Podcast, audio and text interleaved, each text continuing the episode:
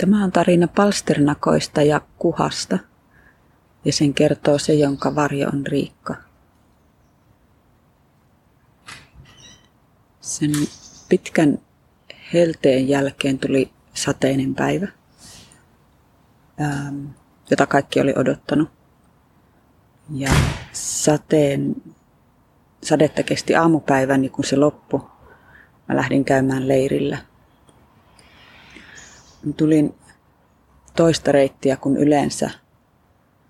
Ja ehkä jonka varjoon Arni oli kertonut, että jossain siellä lähellä voisi olla palsternakkoja, mutta ehkä ei tiedä miltä ne näyttää ihan tarkalleen. Mä taas tiedän, mutta mä en tiennyt, että niitä on siellä. Joten mä etsin palsternakkoja.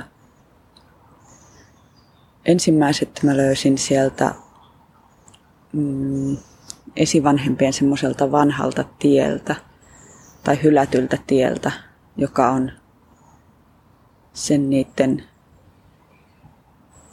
tavaroiden kierrätyspaikan lounaispuolella. Sen hyvin vilkkaan ison tien vieressä, jossa esivanhempien autot ei koskaan pysähdy. Niin siellä hylätyllä tiellä oli paljon palsternakkoja. Ne tänä vuonna kukkineet oli jo melkein lakastuneita, niitäkään mä en meinannut ensin huomata. Mutta sitten kun huomasin ne, niin sitten huomasin myös niiden juurella olevan paljon niitä pieniä yksivuotisia, jotka on hyviä syödä. Se maa on siellä niin kova, että niiden keräämiseen tarvii jonkun kaivutikun. Kynnet ei oikein riitä siinä maassa. Ja ne palsternakat oli aika pieniä, mitä mä löysin. Mutta varmasti ihan hyviä. Mä otin yhden. Mm. Sitten mä tulin sieltä leirille päin. Vettä oli satanut, mutta se leirin paikka oli ihan samalla lailla kuiva kuin ennenkin. Ja ne meidän naapurit, niillä oli kovaäänistä musiikkia siellä. Niin kuin oli sanonutkin, että tänä päivänä olisi. Kokeilin, että jos se musiikki kuuluu aika paljon sinne meidän leirille, mutta jos leirin laittaa niiden siellä kentällä olevien koppien taakse, niin ne vaimentaa tosi paljon sitä musiikkia. Tai sitten ehkä me voidaan rakentaa joku ääniaita. Siinä voi olla kyllä paljon työtä. Toisaalta me saadaan niiltä esivanhemmilta musiikkia, ei sekään huono asia ole. Siellä ei ollut kovin paljon ihmisiä. Mutta sen sijaan äh, siellä kovalla ja kulmikkaalla rannalla siellä oli kalastajia nyt. Niitä oli ainakin viisi tai kuusi.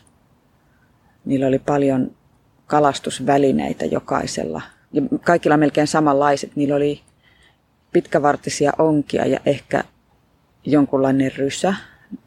Mä en kyllä ymmärrä, että miten ne sillä teki, mutta melkein kaikilla oli semmoinen rysämäinen juttu siinä vedessä niiden edessä. Ja oli hyvin selvää, että niillä on myöskin tietty välimatka, mikä yhdellä kalastajalla pitää olla seuraavaan kalastajaan. Että niillä oli kaikilla se melkein tasan sama välimatka. Ne kyllä jutteli keskenänsä ja mä kuulin, en ole ihan varma ymmärsinkö mä oikein, mutta mä kuulin, että ne vähän jutteli myös siitä musiikkia soittavista naapureista ja saattaa olla, että ne olisi toivonut, että se musiikki olisi ollut hiljaisemmalla, hiljaisempaa. Sitten siellä oli myös sen esivanhempi ja koira, se, semmoinen uiva koira, ne on ollut siellä monena päivänä. Ne oli siellä taas, se koira oli uimassa. Sitten mä menin kalastajien paikalle ja nyt mä tapasin sen kalastajan, joka siellä kalastaa. Menin juttelemaan hänen kanssaan. Hän oli siivoamassa, tai mä luulin, että hän on siivoamassa. Mutta me ei puhuttu samaa kieltä. Me puhuttiin kolmea eri kieltä, mutta yksikään niistä ei ollut semmoinen, että me molemmat oltaisiin osattu sitä kovin hyvin. Mutta me juteltiin pitkään ja se kalastaja tuntui iloiselta siitä, että mä tulin sinne juttelemaan. Ainakin se oli niin kuin, se naura paljon ja se mietti, se käytti paljon aikaa, että se löysi semmoisen tavan sanoa niitä asioita, mitä se halusi sanoa, vaikka meillä ei ollut sitä kieltä. Se oli kalastamassa, sillä oli pienessä rasiassa pieniä ahvenia ja suolaa. Mutta mä en ole ihan varma, että oliko ne syöttikaloja vai oliko ne pyydystettyjä kaloja. Ja se kertoo, että sieltä voi kalastaa kuhaa, ahventa ja ankeriasta. Ja se puhuu myös salakasta, mutta mä en ole varma, mitä se sanoo salakasta. Mutta siitä mä oon varma, että kuhaa ja ankeriasta ja ahventa voi pyydystää sieltä. Se sanoi, että ne merikalat mielellään ui siellä vähän kauempana, mutta jos ne on oikein nälkäisiä ja sää on oikeanlainen, niin ne tulee siihen rantaan ja silloin hän nappaa niitä. Mutta joskus hän on siellä koko päivän eikä saa yhtään kalaa, tai joskus hän on siellä koko päivän ja saa vain pari pientä kalaa. Mutta hän haluaa kalastaa.